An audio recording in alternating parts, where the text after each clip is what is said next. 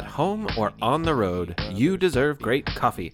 A Heine Brothers coffee subscription plan gives you top quality organic and fair trade coffee delivered right to your door or office automatically. You select the frequency, the quantity, and the variety of coffee, and Heine Brothers will take care of the rest, shipping included. Also makes a great gift, so order online at heinebroscoffee.com. That's H E I N E B R O S C O F F E E.com forward slash subscription and use the offer code the past for $5 off any gift subscription.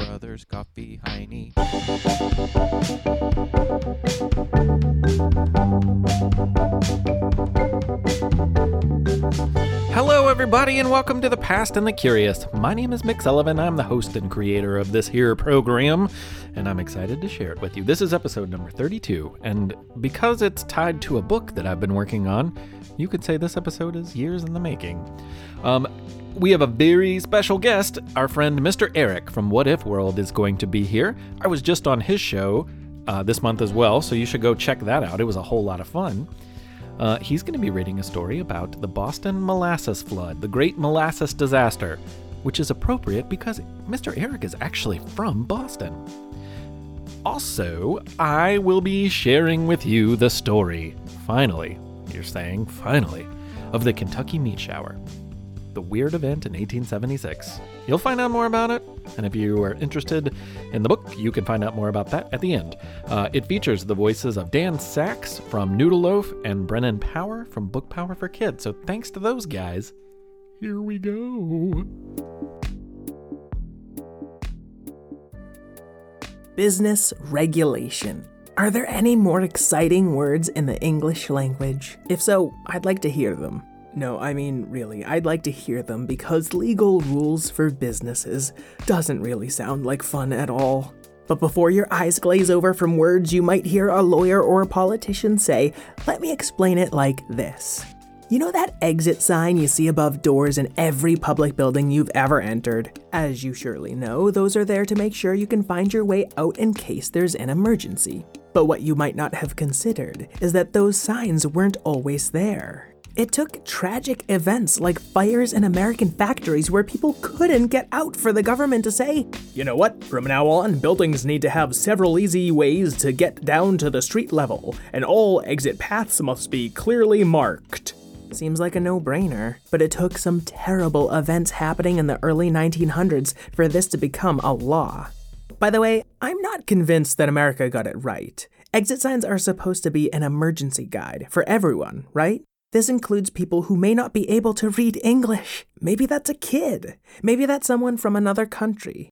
Whatever the case, I think it's just a bit confusing that Americans plastered that big, harsh word exit in bright red, which everyone knows is the international color for, you know, stop.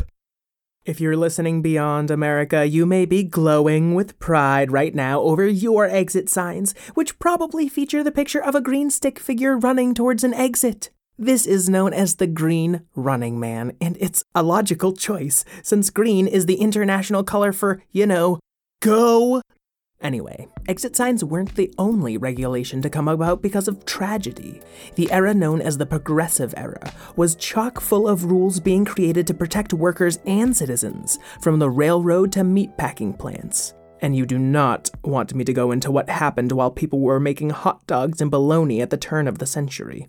But one of the most unusual things to happen at this time happened because a Boston business owner wanted to save money on a giant storage tank. The north end of Boston was said to have been one of the most crowded places in the United States and perhaps the world in 1919. The area was filled with dock workers, merchants, day laborers, and immigrant families who had recently arrived from all over Europe. As boats came and went from the bustling wharf, as families hung their laundry out to dry, and as children played every day, they all did so in the shadow of a gigantic tank which dominated the neighborhood skyline. Some days, if you listened closely, this giant steel tank seemed to groan and moan with a low pitched wail. No one seemed to think much about it. except for the occasional employee who would get shushed if he spoke up about the tank not being safe. The steel tank was built in 1915 by the United States Industrial Alcohol Company, and when the cylindrical tank was finished, it was 50 feet tall and 90 feet wide. Unfortunately, the walls of the tank were not very thick, and it was belted together with iron riveted belts. I say unfortunately because, in the end, this was not strong enough to hold the weight of the 2.3 million gallons of liquid that could fit inside. What liquid did it hold, you ask? Well, it wasn't milk, it wasn't water, but it was something you might have in your kitchen. It was molasses. In England, they call it dark treacle, and if you're unfamiliar, it is a sweet, sticky, dark syrup that you get when you process raw sugar. It has a lot of uses. You might mix it in your ginger snap cookies or muffins. It can also be distilled to create rum. But in this case, the company's main business was distilling it to pure alcohol to be used in explosives, like dynamite. It might seem a little weird that something you put on your pancakes could actually be used to make dynamite, but such is the marvel of science. And I don't think it's possible, but just in case, you might want to be careful the next time you've got molasses around at breakfast. It'd be bad news if your ooey gooey went kablooey millions of gallons of non explosive molasses regularly traveled from the sugar fields of the Caribbean islands. Those gallons bound for Boston were offloaded via a heated tube from the wharf to the tank, like something out of Willy Wonka's factory. And for about four years, this tank would hold the valuable syrup before it would be moved elsewhere to be distilled into something less sweet and more explosive. Sometimes the tank would be more full than others, and at these times the seams, the base, and even the riveted holes would leak the syrup. When this happened, the clever sweet toothed neighborhood kids would gather around using sticks to dab the tasty syrup, which they would lick all day long, like any of us would do with what was basically an unlimited supply of candy. It wasn't all licking sticks and sugary goodness, though. The leaky tank raised a few eyebrows. One worker pointed out the brown stains on the tank to his boss, believing that this was clear evidence that the tank was getting weak and wasn't going to be able to hold the molasses much longer. His boss's answer Paint it gray, then it'll look good as new. But was the worried worker wrong? Oh, he was worse than wrong. He was right. In January of 1919, an enormous shipment of molasses was due on a ship from the Caribbean. If they didn't put the syrupy shipment in the tank, there'd be nowhere else to put it. And if that was the case, the ship would simply unload it where it sat. If this was going to happen, the same water that was once filled with British tea during the revolutionary Boston Tea Party would be filled again, but this time with molasses. So the company made the bad decision to load the tank to the tippy top. The giant tank, now completely loaded with 2.3 million gallons of molasses, did not like this one bit. Only now it didn't moan and groan. It practically screamed. At 1 o'clock in the afternoon on January 15th, witnesses reported hearing a tremendous snap the iron belt holding the flimsy steel walls together ruptured, sending rivets flying and causing the walls to split like a too tight pair of loud metal pants. But instead of embarrassing underwear falling out of the tear, it was something much more dangerous. As you might guess, the result was a wave of molasses. And I mean a tidal wave. It was the gushiest gush of gooey, gross glucose you can imagine, and I can imagine an awful lot. 2,300,000 gallons of molasses is a lot of molasses. And though you might picture its creeping slow dribble when you're trying to get it out of your jar in the kitchen, that was not the case this day with the pressure all of that molasses was under. The giant wave was 15 feet tall and moved at 35 miles per hour. It did some serious damage. Houses were leveled, the elevated train bridge was damaged, and lives were lost. Despite everyone's grave concerns about the moaning, groaning giant tank casting a shadow over the neighborhood while leaking molasses with slow dribbles, the company in charge did nothing. They ignored warning signs. They didn't listen to concerns from workers and citizens, and when the molasses finally hit the fan and an entire neighborhood was destroyed by the syrupy explosion, it was too late. Because it's so unusual, the Boston Molassacre is easy to laugh at today. But it really was a tragedy and lives were deeply affected, which was why the company was sued. This event was the first time in America that a group of citizens banded together to sue a company. It's called a class action lawsuit. And though it took five years, the citizens of Boston won and were awarded money for their losses. Also, it made the government aware of the problems that can come when companies are more concerned with making money than the safety and well being of citizens in their community. Because of this, tougher laws and more in depth inspections became a requirement. And can you imagine the cleanup of the molasses flood? It took hundreds of people months to cart that mess away. For decades afterwards, people said you could still smell the sweet scent of molasses on a hot summer day.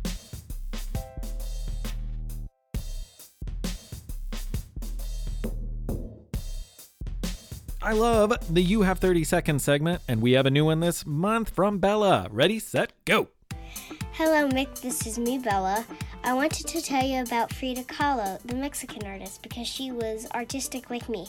First, she wanted to be a doctor, and then she got hit by a bus.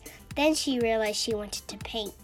My favorite work of art by Frida is a self portrait she did in 1932 with pastels and charcoal. I like her face and beautiful flowers. She was born in 1907 and died in 1954.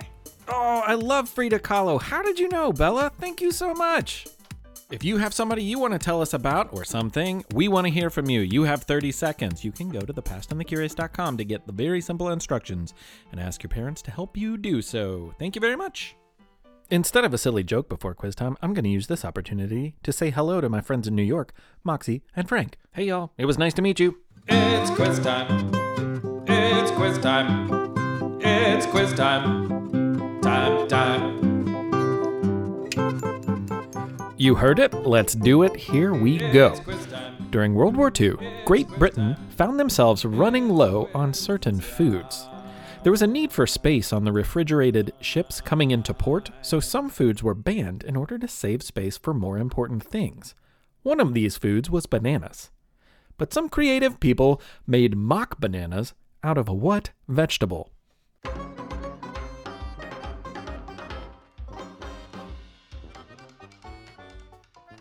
The idea of living without bananas was a nightmare for Britons.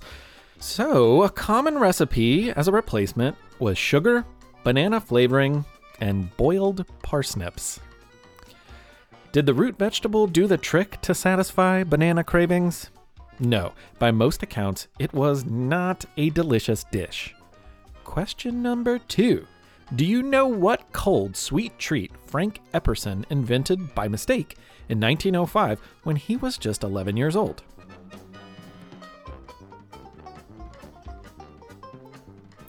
At first, it was called an epsicle, and it happened when he left a sweet drink on his porch, along with the stick he had used to mix it up.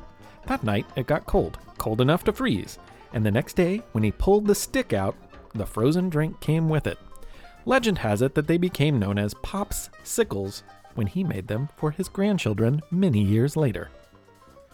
Question number three. In 1938, Ruth Graves Wakefield made history while working at a restaurant called the Toll House Inn. What are we grateful to her for inventing?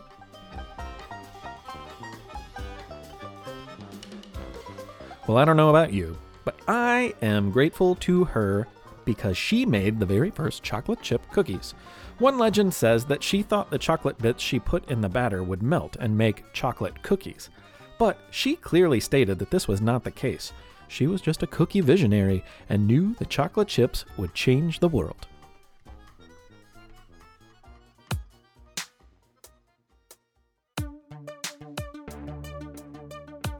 The story you are about to hear is true. These are real people, real events, and real chunks. The names have not been changed to protect the innocent. And over the next few minutes, you will hear a mystery which remains to this day. If you know something, or if you think you can help, we, the people of the past and the curious, call on you, the citizens of the world, to help us find an answer. An answer to what? You'll find out next on this very special episode of Unsolved Meat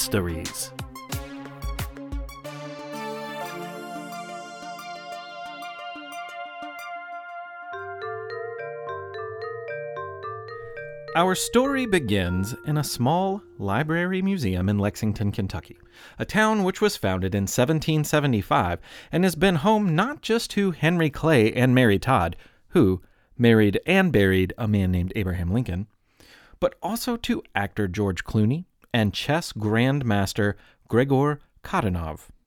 In the years since its founding, the city has developed a fascination with basketball and racehorses, and it is also home to Transylvania University, which, no, is not where Dracula attended his undergrad. It was the first university in the state of Kentucky.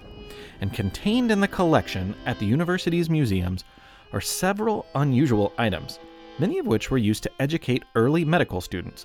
There are skeletons, there are models of medical abnormalities, but also rolling around the place is what is believed to be the largest hairball in the world a gigantic 14 inch dense furry ball that was found in the stomach of a buffalo.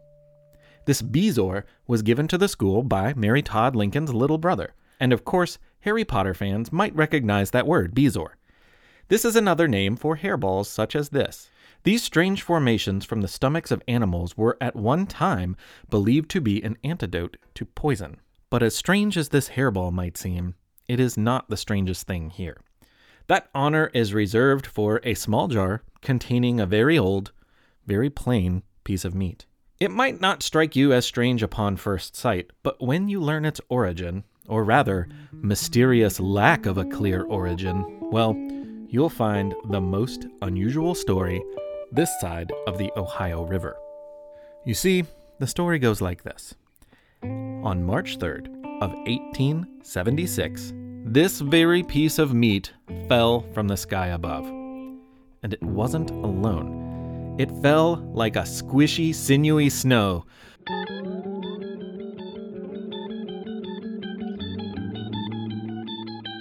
Or perhaps a medium rare rain, surrounded by countless other pieces of meaty flakes and chewy chunks. Undoubtedly, you realize this is not something meat typically does. And we'd argue further that this is not something meat should ever do.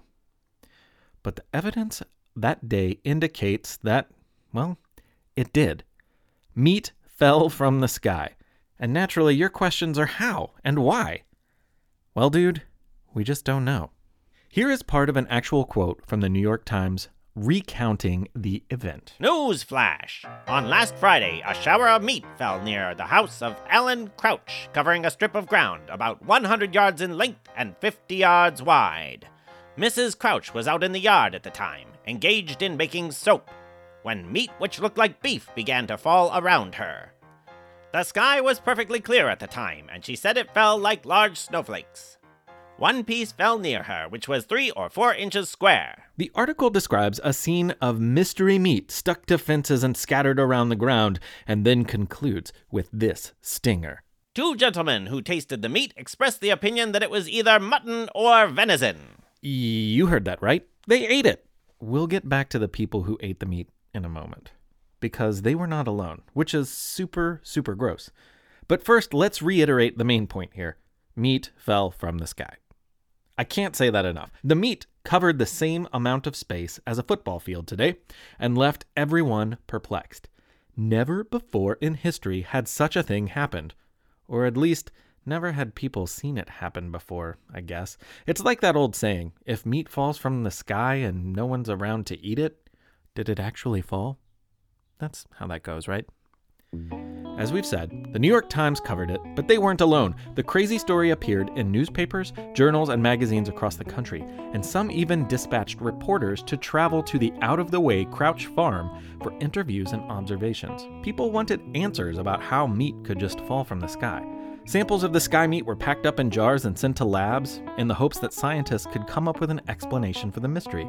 But in the 1870s, science just wasn't advanced enough to answer such an important question with certainty. But that didn't stop people from coming up with some incredible ideas. One scientist believed that it was not meat at all, but a bacteria known as nostoc. This is also referred to as star jelly or witch's butter. It's an unnoticeable flaky material which can absorb rain and expand into a gelatinous blubbery material if it rains. But there were no reports of any rain on March 3rd.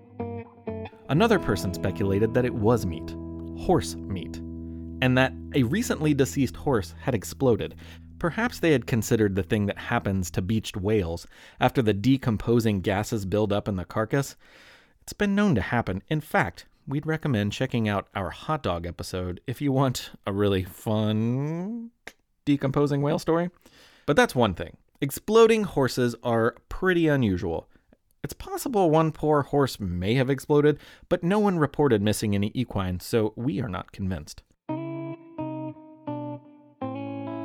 Other people said it wasn't a natural occurrence at all, but instead a practical joke that someone was playing, either the Crouches themselves or someone else who wanted to get their goose, as they say. As is the case with most unusual occurrences, some people believe that it was supernatural. But if you ask us, the most likely scenario is that the meat did in fact fall from above, but rather than being roused by the winds, or falling from the heavens, or rained from the clouds, it vaulted from the mouths of vultures. And we're not alone in thinking this. There were people in the area at the time who believed that this was the explanation, too. You see, vultures, by their nature, are a very social bird, which is pretty unusual for a bird of their size. You also might know that vultures feed on carrion, which is a fancy way of saying that they love to eat the decaying flesh of dead animals. Which sounds pretty gross, but when you consider where this is going, there's plenty of room to get grosser. Vultures, see, they aren't predators, they are scavengers with an incredible sense of smell. And when the sweet, sweet smell of rotten flesh leads them to carrion, the birds feast in a large group called a wake. Then the wake of vultures might sit around for a while and let the rotten meat digest. And if that's the case, the group of stationary, non eating vultures is called a committee of vultures. Interestingly, the name for their group changes with the activity that they are doing. When the vultures fly, they cease to be awake and they cease to be a committee and they become a kettle of vultures. Which finally gets us to the other possible explanation for the meat shower of 1876. A wake of vultures had eaten, and rather than sit and digest as a committee, the group, for some reason, found it necessary to fly. With the kettle high in the sky, one of those airborne vultures might have found it necessary to lighten his load, if you know what I mean. It's a peculiar defense mechanism the birds have, but it is not uncommon for such an occurrence to start a chain reaction. Another way to say it is that if one of these airborne birds barfs, they all barf. And perhaps on this day in 1876, a huge kettle of vultures, all stuffed with food, simultaneously barfed somewhere above the Crouch farm, right onto poor Mrs. Crouch. But we're not sure. Another scientist tested the meat and said that it was something a little more human. Let's hope not. Another newspaper, the New York Herald, went so far as to send a reporter to the area, not just to see the meat rain for himself, but also to talk to a few people in town. Benjamin F. Ellington, an old trapper who had eaten his fair share of meats while working in the wilderness out west, tasted it, and he had no doubt about what it was. Gentlemen, I've fed bears and other varmints in this range of mountains for over 30 years. And when a bear crosses my path in the timber, one of our skins has got to come off before the dispute is ended. I've seen some of this meat that's fallen on old man Crouch's farm. And if it's meat at all, it's bear meat. Now, I've skunned more bears and chawed more of that kind of meat than any other man in this part of the United States. Gentlemen, it's bar meat, or else my name is not Benjamin Franklin Ellington. But was Mr. Ellington right? Oh, he was worse than right. He was wrong. Or rather, maybe right and maybe wrong. which is kind of worse. You see, in the 143 years that have rolled by since the March 3rd, 1876 event, no one has figured out what happened. It's a mystery that people have wondered about for decades. All of the specimens have disappeared, being lost to time. One piece, however, lives in a jar in Lexington, Kentucky, at Transylvania University, not far from the world's largest hairball. We've learned that the meat recently traveled to Europe for some state of the art gene sequencing in hopes that it could finally be identified. We have not heard the results of this study, and personally, I hope we never figure it out. A mystery is where the fun is. Science can explain pretty much anything today, but back in 1876, this just wasn't the case, so people wondered. And 143 years later, we can still wonder today. It's good to wonder. Okay, as promised, uh, we're going to end this episode with a very special interview. We're we're excited to welcome a special guest to the show, um, none other than author of the Meat Shower, Mick Sullivan. Welcome, Mick. It's great to have you here. Thank you so much for having me on, Mick. It's really it's a pleasure to be here. The pleasure is all mine, I assure you. But let me ask, why a book about this meat? Oh, yeah, it's a it's an interesting question. Um, you know, this is an event that still goes unsolved and no one has really come up with an answer that satisfies everybody. And I think that's really neat that to this day and age, we can still look back on something that science hasn't explained yet and we can wonder about it. And I think that's a really powerful thing. But when we wrote the book, we we loved the event, but we were looking for an interesting way to tell it. And so we wanted to tell it from the perspective of that piece of meat. So we made him the narrator of the story, the one piece of meat that's in the museum jar. Everyone's looking for an answer to this question, but he deserves one more than anybody because it's the reason that he's here the whole time. We thought it was a really fun idea to make him the star. We rolled out the red carpet for him. That you did. I've never felt connected to a piece of meat like that before in my life. What was the process like? Oh, it was a great process. Thanks for asking. Yeah. Um, I worked with my friend Shay Goodlet, and we met about three years ago through a mutual friend and became great friends through the process and really had a, a fun time working on it. He's a really great illustrator. It's really vibrant and alive.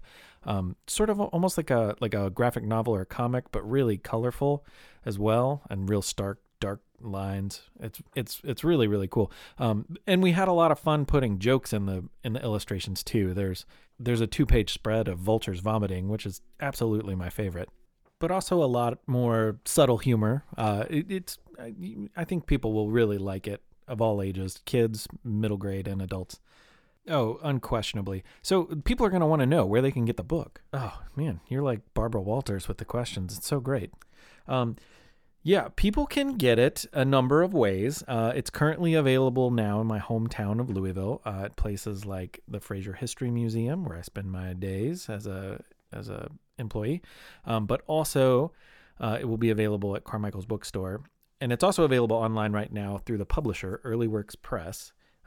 Their website is earlyworkspress.com, and you can just click the shop button and you'll find it there. It'll be on Amazon very soon as well, probably by the end of the month. We just wanted to give the independent and the early businesses uh, first shot at it because we love sup- supporting indie businesses.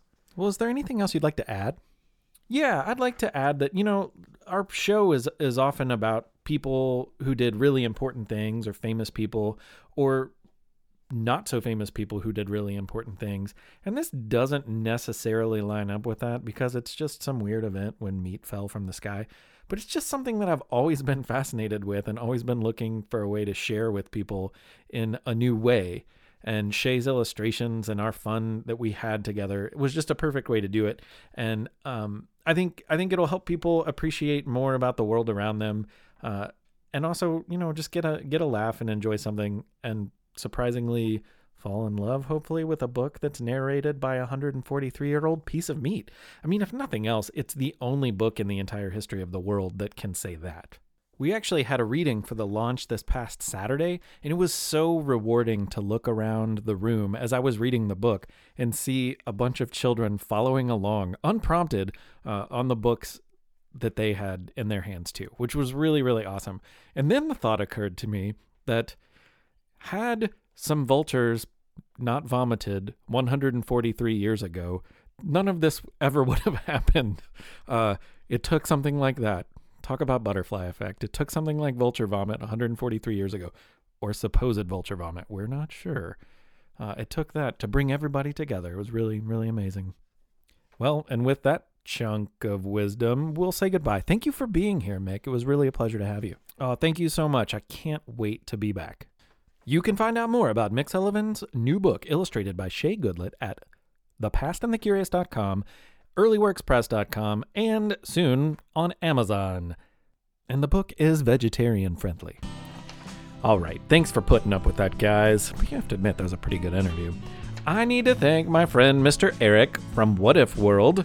I also need to thank Dan Saks from Noodle Loaf and Brennan Power from Book Power for Kids. All great Kids Listen friends. You should check them out. I love them dearly. Speaking of Kids Listen friends, we have a collaboration coming up. Summertime is always really, really hectic for me. Uh, and the rest of the team that helps with this. Um, and uh, so we're actually going to do a collaboration. I've been talking to Lindsay at Tumble, and uh, either probably in July, we're going to do a combo show with her. So it'll be one story from Tumble's repertoire uh, with a new story that, that I've written. Uh, looking forward to that. I also need to thank Patreon sponsors, Chris and Cheryl. Thank you all so much. And thanks to you, dear listener. We're so glad that you join us. We hope you find joy in what we're creating. We really have a good time doing it. Uh, hope you'll consider the book and hope to hear from you. Give us your 30 seconds. Uh, send us whatever. Just let us know you're out there. We'd love to hear from you. I'm Mick Sullivan. This is The Past and the Curious.